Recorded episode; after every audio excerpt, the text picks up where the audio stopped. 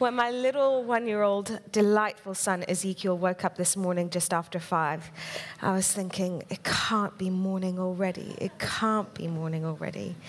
But here we are anyway, and everyone feeling awake and happy now. I am so excited about this morning because I'm about to take a risk. Um, and it's always fun when you take a risk with Jesus, right? Yes.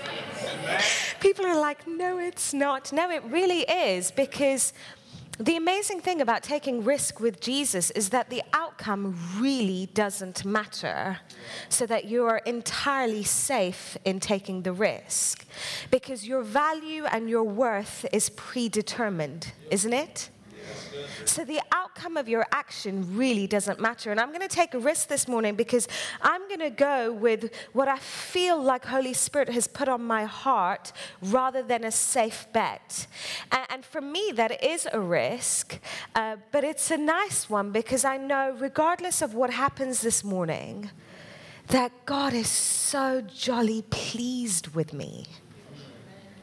And I, I want to start with that because I feel like that's important for some of us. Even this will be important for some of us. Whatever you do, wherever you are, whatever you take steps in in life, your value, your worth is predetermined. And your papa is singing in joy over you. Do you know? He watches us when we sleep, and the as Psalms tells us he sings songs over us. There's such an overflow of joy from him, even when you're doing nothing at all. He's just so jolly pleased with us. And so it's kind of fun getting to do what I'm doing this morning because I know that my papa is beaming right now. Not just over me, over you too. As you sit there and listen or don't listen, doesn't matter. As you daydream or as you pay attention, do you know your papa is beaming over you? And he's saying consistently in the heavens, That one's mine. Look at that one. Hey, angels, gather round. Look at my son, look at my daughter. Aren't they awesome? Do you know, it's funny with my son Ezekiel, sometimes when he's asleep, I'll get out my phone and I'll look at photos of him. and I think, isn't it funny? I've spent all day with him, and yet I miss him when he's sleeping, and I'm keeping looking. And, and if someone looks at my face in that moment, they laugh at me because I've got this slightly dazed smile on my face. Because he's mine and I love him and I'm so proud of him, regardless of how that day has gone. That's your papa over you. Right, let's get on with this. That was a total tangent, by the way. Um, what I'd love to look at is living abundantly this morning. This whole last week, God's been speaking to me about abundance and excess. Now, there's a word we like in the church. And and has been challenging me and provoking me to become comfortable in living in that place of abundance and excess. So, we're going to look at a couple of passages. Some of you are looking so worried right now. It's going to be fine, I promise. We're going to look at John 10:10 10, 10, and we're going to look at Mark 6 and we're going to use those um, verses just as a springboard for some thoughts on the topic. But I really feel like this is a message for us as a, as a community and as a family in this season. Because I feel like God is going to take us on a journey and He has an intention for us to come to a place of being comfortable with these truths. Because when we're comfortable with these truths, then we're open and receptive to some of the crazy things that He wants to do. And until we're comfortable with these truths, we shy away from all that God wants to do because we don't don't want him to get a little bit over the top now. And we're trying to encourage him to just come on now, be measured now, be controlled. But we've got to become comfortable with these truths because I think God wants to go a little bit wild and crazy with our community. And so He's leading us into a place of settling something in our hearts. And I hope and I believe He's going to do that this morning. John 10 10, one verse. The thief comes to steal, kill, and destroy. Let's just say that together. The thief comes to steal, kill, and destroy. I want to just say right off the outset let's never confuse the devil's job description with God's. If something is stolen from you, destroyed, or is killed, that wasn't God. That's the devil's job description. And sometimes, in trying to explain the challenges and the hardships we go through, we start confusing whose job description it really is. The thief comes to steal, kill, and destroy. But I have come, Jesus says, that they may have life and have it to the full, or have it abundantly, or have it in excess. I like that. He's come so that we may have life, not just the amount of life that would be needed for us, because that would be entirely reasonable and logical. No, no. He's come so that we could have life and have it in excess, i.e., have leftovers. Stuff we don't need, stuff we're never going to use stuff we're not even going to access, but that's who He is. He is an excessive God. And if you don't like that, then I'm really sorry. But I didn't make up His character. He is excessive by nature. He loves to be lavish. He loves abundance. And before we start over spiritualizing this verse, because we really like to do that because it makes us feel more safe, and start saying the life that Jesus was talking about is purely spiritual life or is about eternity. We, we can't really apply this. The word that's used here is Zoe life, and Zoe life is both physical and spiritual, and both about the present and the future. It holds both of all of those things together. So we can't start saying, no, no, no, the abundance that's being talked about is, is the spiritual gifts that will be on show when we've all died and gone to heaven. No, no, no.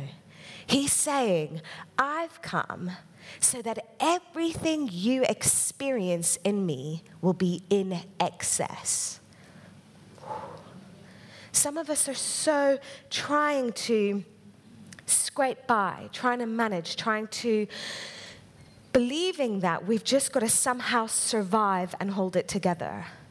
And I want to tell you if that's the Christianity you're living, then there is so much more for you. Because Jesus didn't come so that you could survive. Jesus didn't come so that he could meet your needs. Jesus didn't come so that you would have just enough. He came to bring you life in so much excess that it's embarrassing. Second set of verses that I'd like to look at. I keep going back to this this episode with Jesus and his disciples. Mark 6, we're going to start at verse 30. The apostles returned to Jesus and told him all they had done and taught. So, this is in the context where Jesus had sent out his 12 disciples and he'd equipped them, empowered them, go and heal, heal the sick, go and cast out demons. So, they've gone on incredible adventures and they come back and they're reporting to Jesus and they're on a big high. But if any of you have ever been in the ministry world, you also know that they're also exhausted. And they come to him, they're telling him everything. And he said to them, Come away by yourselves to a desolate place and rest a while. I want to pause there. This isn't the aim of this meeting, but I do want to say that sometimes the desolate place is a place where God has intention for us. And I'm not saying that He brings desert places to us, but I am saying if you're in a desert place, that God has an intention for it and He's going to use it for good and even for your rest and refreshing. And that's what happens here. They go to a desolate place so that the disciples can rest. For many were coming and going, and they had no leisure even to eat. Now, we're going to look a few verses down, and you'll see that this is the time where Jesus multiplies food, and his disciples are involved in that miracle. I love it because at the beginning of the story, what the disciples were unable to access for themselves, by the end of the story are giving away to others. Beginning of the story, they can't even eat. They don't have the time, it's not the right setting, they're struggling to even access food. By the end of it, they've learned how to multiply food by God's grace so that many can eat. It's pretty cool. And they went away in the boat to a desolate place by themselves. Now, many saw them going and recognized them, and they ran there on foot from all the towns and got there ahead of them. When he went ashore, Jesus saw a great crowd and he had compassion on them. Everything awesome starts with compassion. If you want to see the miraculous, it starts with compassion. because they were like sheep without a shepherd, and he began to teach them many things. And when it grew late, his disciples came to him and said, This is a desolate place. The hour is now late. Send them away to go into the surrounding countryside and villages and buy themselves something to eat. But Jesus answered them, You give them something to eat. And they said to him, should we go and buy 200 denarii worth of bread and give it to them to eat? That's about two thirds of a year's salary. And they said, Sorry, should we give them something to eat? And he said to them, How many loaves do you have? Go and see. and when they had found out, they said, Five loaves, two fish. And he commanded them all to sit down in groups on the green grass. So they sat down in groups by hundreds and by fifties. And taking the five loaves and two fish, he looked up to heaven, said a blessing, broke the loaves, and gave them to the disciples to set before the people. And he divided the two fish among them all, and they all ate and were satisfied. So they've reached the point of being full. And they took up 12 baskets full of broken pieces and the fish. And those who ate the loaves were 5,000 men. I like this miracle for so many reasons. But at the moment, I'm loving it because it speaks of the excess of our Father. He could have done it so everyone had the exact right amount. So that everyone was bursting full. He could have done it. It's not like he didn't know how much everyone would eat. It's not like it was kind of a guessing game and hopefully this will be enough. Oh, look, yay, we've got leftovers. That wasn't the point. He did the leftovers intentionally. He knew how much would be required to be multiplied, and he went way beyond that because he's trying to prove a point here. He's taken them to the desolate place, and the desolate place is meant to be a springboard for them, both for rest and for the miraculous. I want to tell you, whatever you're setting, it is a setup to display the goodness of God. Whatever you're setting. Some of you may be hearing me and thinking, I am in the desert right now. There's nothing around me, nothing good can come in this place don't know what to do. And I'm telling you, whatever you're setting and whatever has put you in that place, I want to tell you, God has an intention for that place. Your setting is a setup to display His goodness just like this context. We've got no food, it's a desolate place, we haven't even eaten. We've got nothing to give. And Jesus is smiling and he's thinking, guys, you don't get it. Your setting is always a setup for me to display my goodness. And when he wants to display his goodness, it's never going to be just enough, it always goes into excess. It's kind of embarrassing. Jesus, what a waste. 12 baskets of food. Now, what are we going to do? This is terrible. We shouldn't be doing this. Who are we going to give this to now? It's going to go off. It's hot, desert humidity. This isn't like, oh, wow, this will keep fresh for a while. Bread and fish mixed together in baskets in the desert sun. His point isn't, oh, we're going to put this to very good use. Don't worry, everybody. His point is, I am a God of excess. My intention is not that you have just enough.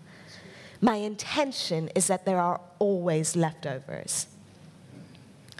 Now, I want to say, before I really offend some people, I'm hoping not to offend anybody.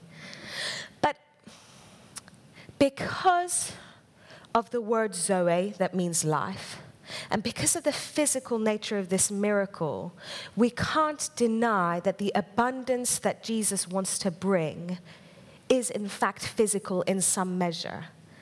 Now, I'm talking about abundant living in all aspects. So, I'm talking about an abundance of joy as much as I'm talking about an abundance of food. I'm talking about an abundance of peace as much as I'm talking about an abundance of finances.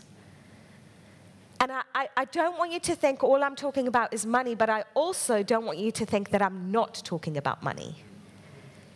Because what Jesus is speaking about encompasses absolutely everything in our lives.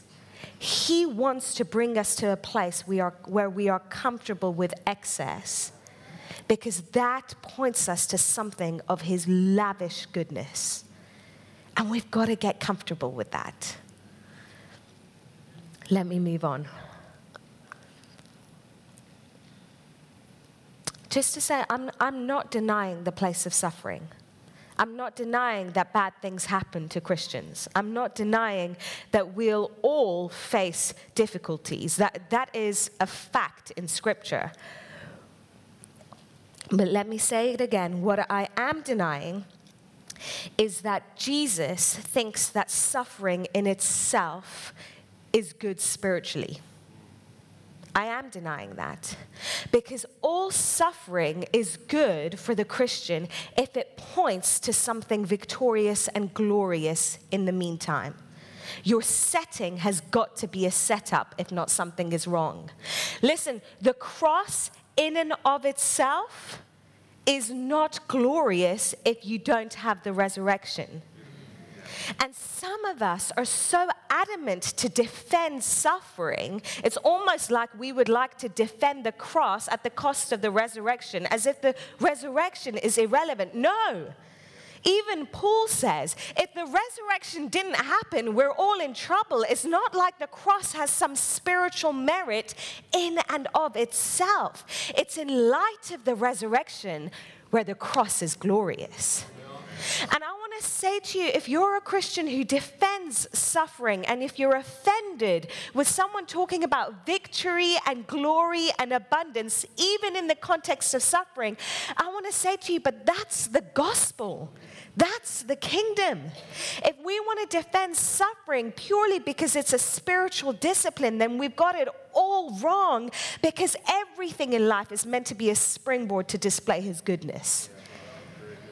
And if we're nervous about his goodness and his glory breaking into the place of suffering, as if, no, no, no, I need to learn the hard lesson a little while longer, then we really don't get what he's about. Suffering will happen, challenges will happen, difficulties will come, guaranteed.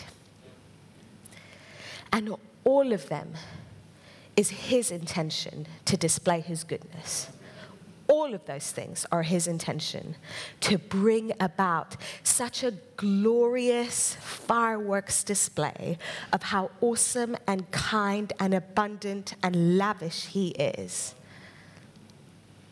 I could tell you stories of people who've been imprisoned for their faith, who've been taken into solitary confinement for months. And in that place of suffering have had the most incredibly lavish physical experiences of Jesus, the setting is merely a setup. It's all about what we believe and anticipate in that moment. I've been provoked by Matthew 20 as I've been thinking about all of this. Matthew 20 is when Jesus tells the parable of the workers in the vineyard. And I'll just say the story rather than read the verses just to keep this brief. But he tells the story of how an owner of a vineyard goes to hire servants for the day. And he hires guys right at the beginning of the day, and they agree a price which is one denarii, which would be a very normal daily wage at that time. And the guys agree to that, of course, it's fair, it's right, and they go and work in the vineyard. And throughout the day, the parable goes that the owner of the vineyard keeps going back to where the servants would be standing, waiting to be hired for the day, and he keeps going back all throughout the day and keeps hiring more people. And after he's agreed the wage with the first guys, we're told with the next set of guys, however many there are, he keeps just telling them, Come and work for me, I'll pay you what's right. They don't necessarily agree a wage, but he promises to be just. And so throughout the day, workers keep coming and joining the others in the vineyard. And at the end of the day, he says, Right, gather everybody in. We're going to pay the guys who started last first. It's an interesting way of doing things. He's trying to prove a point. And the guys who've only been working for an hour or two, they come in and they get one denarii a whole day's wages. Now, the guys who started first are now thinking, oh, hang on. If they're getting one denarii, we're going to get something different to what was agreed, surely. But Jesus says that the vineyard owner pays everybody one denarii. And by the end, when the first guys have been paid, they're grumbling because they're saying, This isn't fair. And the vineyard owner says to them, why are you cross? I gave you a fair wage. I gave you exactly what was right. I gave you what was agreed. Why do you begrudge my generosity? And I love that. One question Why do you begrudge my generosity? The thing is about grace, and the thing is about abundance, and the thing is about the excess of God is that as Christians who've been Christians for a while, we can get a little bit nervous about God being lavish to those who don't deserve it. And when we say that, we mean other people, of course. Been a Christian for quite a long time. I'm actually quite good at uh, being disciplined and, and obeying Jesus. I must have earned something by now. I know I got saved by grace. We all know that. No one's disputing that. But I've earned something now. I really don't like how that person who's been a Christian for a week is starting to get all sorts of blessings. They're going to get way too big headed. And we try to tell God how to control himself because it's pastorally inappropriate what he's doing. True? Some of you are smiling far too knowingly. I know it's true because I've been around the church a long time and I've been this person. I've been this person when I know the person next to me who has fallen into sin is still, still being blessed by Jesus, and it offends my insides. And I'm thinking, you're being too lavish. You need to teach him a lesson now. And what we don't understand is God is saying, Why are you begrudging my generosity? What we don't understand is that He's been ridiculously generous to us. And that's simply how grace works. We can't buy in to one portion of it. It is what it is universally. And for some of us, we begrudge him his generosity towards us. We're shy of God being over the top with us. We're embarrassed when we've been blessed. And we try to make excuses and reasons for it. And most often, this comes with material blessing. Someone says to you, nice car. And rather than saying, yeah, isn't God so kind? This is the best thing.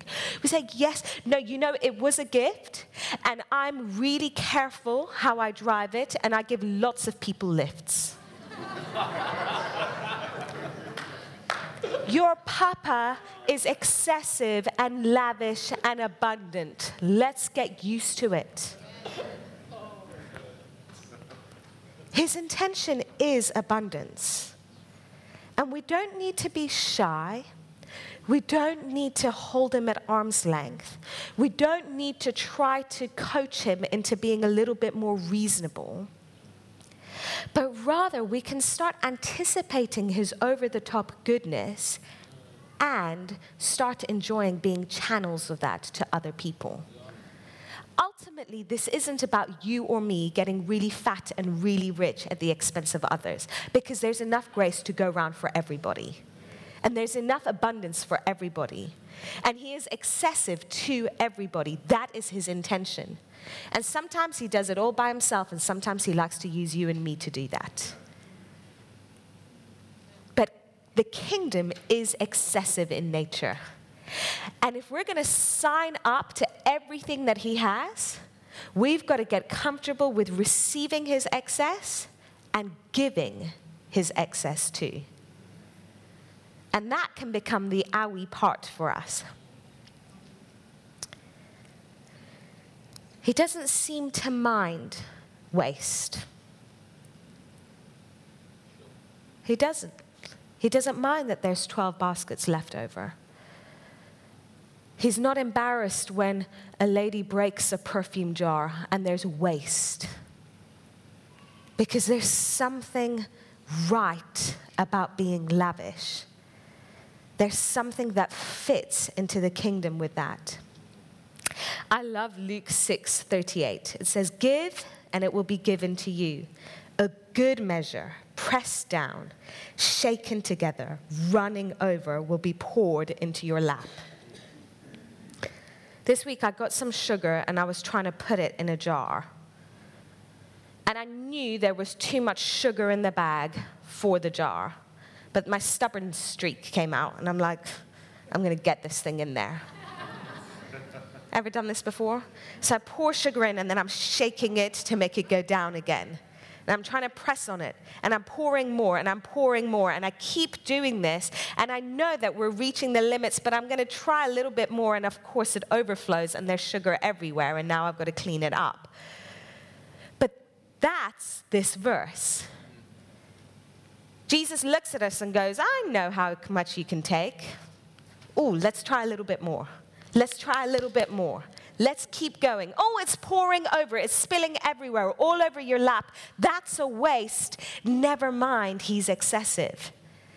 And the whole point of this in Luke is to say to us listen, there's this crazy cycle in the kingdom. It's not about earning something, it's about getting onto this crazy cycle, which is just going round and round, which is He gives excessively, you give excessively, more excessively comes back to you. You give, it just goes round and round and round in circles. And if we're going to learn to live in abundance, we've got to get really good at receiving abundantly, and we're going to have to get really good at giving abundantly.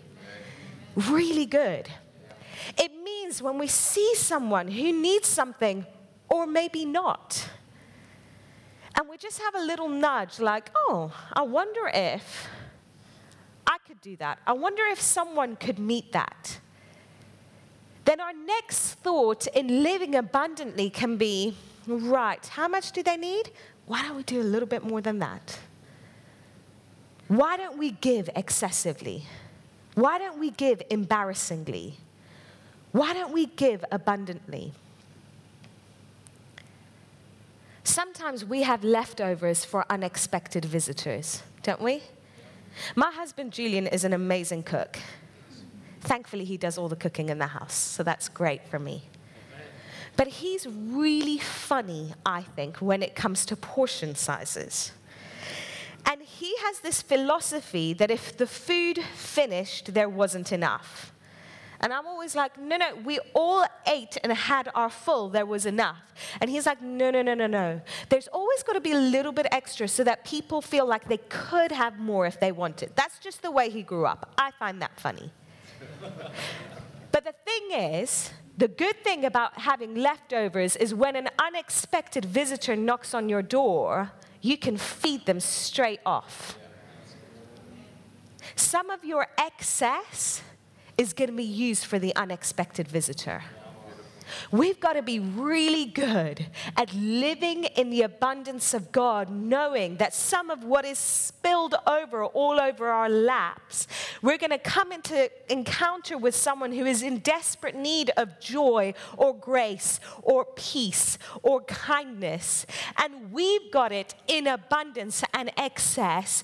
And in that moment, we don't have to somehow try to access something or conjure something up. It's like, oh, look, hang on. I'm living in abundance on this. Come and feast with me because there's leftovers for the unexpected visitor.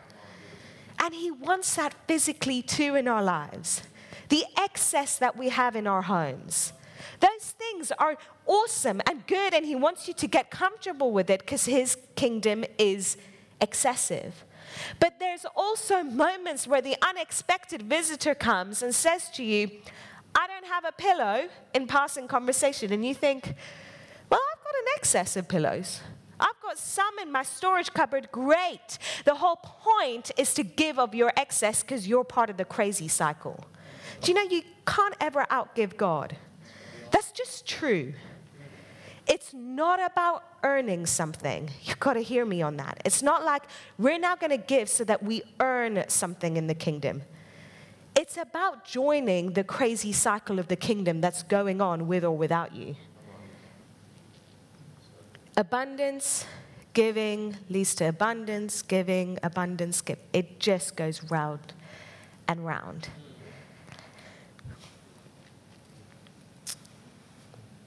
Hmm. James 1:5 says that if anyone lacks anything, it's talking about wisdom in this context. If anyone lacks wisdom, they should ask God who gives generously. That word generously is an adverb that comes from the word, I'll read it to you just so you feel like I've done some research here. Haplos is the word. That's probably not how it's pronounced anyway. But the word literally means without fold where we get our word generously from in the English. It means that when God gives, everything is unfolded in heaven. So it is open handed and free. The whole connotation of that is He doesn't hold anything back. You're like, God, I need this. And He's like, okay, let's just open up the storehouse. Let's open the doors. All the grain pours out. That's great. That's how he works. Because there's always more in the kingdom. But he is giving unreservedly to us as we ask. And sometimes we think that God is there, like, God, I need wisdom. And he's going, okay, here's your one portion of wisdom for today. Use it wisely. Come back when you need some more. We have this image. God, God, I need this finance. Okay. Exactly how much do you need? I'll give you this. Make sure you give me back a tenth. So I'll make sure that we figure it out some. He's not like that. He's not measured. He's not controlled in that way. He's excessive. His hands are open as he gives. And some of what he's trying to draw us into is an anticipation of that. I can't remember where it is in the Old Testament, but the people are asking for rain. And the prophet tells them, dig holes, dig wells, and the rain will come and the water will fill. But it's what they anticipate for that gets filled. The rain falls. But the more holes they dig, the more wells they dig, the more water they receive. And I feel like in this season, God is drawing us into a place where He's saying, Dream bigger, think bigger of me. Stop thinking of me as careful and counted and measured and controlled. Because you've just got to keep reading the stories and the parables and everything that Jesus did to recognize He's too big for that. Can you imagine when the lost son returned to the father and the father said, Kill the fattened calf and give him the best robe? Can you imagine if the lost son had been like, Father, the fattened calf is a little bit too much? That's the prized calf. We don't do that. You know, I've just come, let's just have a party. Let's settle for a goat. It's interesting because the older son later says, I would have settled for a goat. And I feel like the father wants to shout in that moment, I don't want you to settle for a goat. I had the fattened calf. And the father says to the older son, when he's grumbling about how he would have settled for a goat, the father says to him, All I have is yours. And sometimes we're saying, Not the best robe, Lord. Just any robe. I just need a robe. And he's like, I want to give you the best. Why? Because it glorifies him because it shows and displays to the heavens and to the earth the lavish goodness and kindness of our Papa. And so when we give, let's give the best of ourselves. Let's give the best robe. Let's join the crazy cycle of abundance.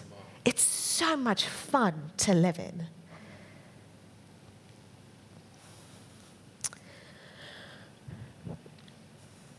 In Mark 14, I'm going to go back to a story that I referenced, and we're going to finish with this. There's a story of the woman who comes to Jesus. This is a great chapter, Mark 14.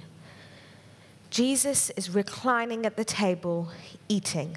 That's how they ate in ancient times. All the guys would be reclined around a table. There would be no women eating with them. And we're told that this woman comes into the room where Jesus is reclining, which would be embarrassing already. And she gets to Jesus, which would be a challenge because they're all reclining in a circle. So it's not like they're sitting in individual chairs where she can easily get to him without touching anybody else. But she gets to Jesus and she takes an alabaster jar, which would be costly in and of itself, but we're told that it was full of pure nard, which would be incredibly costly. And she breaks it to anoint him. And we're told that everyone, there's people in the room who are watching, and some of them are saying, What a waste. What an absolute waste. She takes what is costly and she breaks it she takes what is costly and pours it, and the onlookers cannot understand a lavish act and call it a waste. It's a beautiful story in and of itself. But its beauty is really a foreshadowing of a few verses later, and we miss the point if we don't read the entire section in Mark because it's paired with another dinner that happens only a few moments later, where Jesus is again reclining at a table with his disciples, and where he picks up some bread and where he breaks it, representing something incredibly costly. This is my body and he pours out some wine, representing something incredibly costly. This is my blood. And where a few verses later, when he's actually been broken and poured out.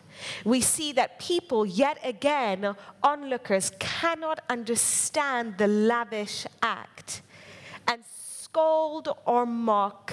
And I'm sure many who wanted more shook their heads and said, what a waste. These two pictures go together. What is costly is broken and poured out. What I would hate to do this morning is to make you feel like abundance comes cheap. It doesn't. When Jesus promises us life in excess, it's not about us as Christians being so other minded and so selfish that we don't understand cost. No, it's about us as Christians recognizing the lavish act of one broken and poured out so that we say our wholehearted yes to the crazy, upside down, wild adventure of his kingdom. It's about us living abundantly, overflowing with thankfulness, overflowing with a sense of, I've got to give this good stuff away, not because we think it's cheap, but because we understand its worth. I can see that there's bread and wine ish out. And I just want to encourage you today to, to take some, to take some with friends, to take some with people you don't know. And to, to think for a moment of that lavish act and recognize as we eat and drink that what we're saying is, I'm a yes for abundant living. I want to think bigger of you and what you want to give to me I want to anticipate your lavish kindness. I don't want to tell you how to be pastorally wise, God. I want to be a good receiver. And I want to know how to partake of this to be an excessive giver. Help me. Open my eyes to where I can give, what I can give, how I can give, which parts of me I can give. Help me give the best robe not begrudgingly, but knowing that there's a room full of the best robes in heaven. And I'm entering simply into the crazy, wonderful cycle of abundance in the kingdom. Let's just stand together for a moment. We're going to end now.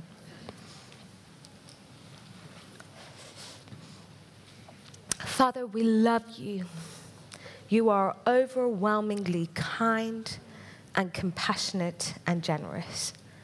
And Lord, we want to repent. We want to say sorry and change the way we think. If we have tried to control you, or if we have tried to get you to be more measured, if we have judged how you have been gracious and generous to others, Lord, we want to change the way we think.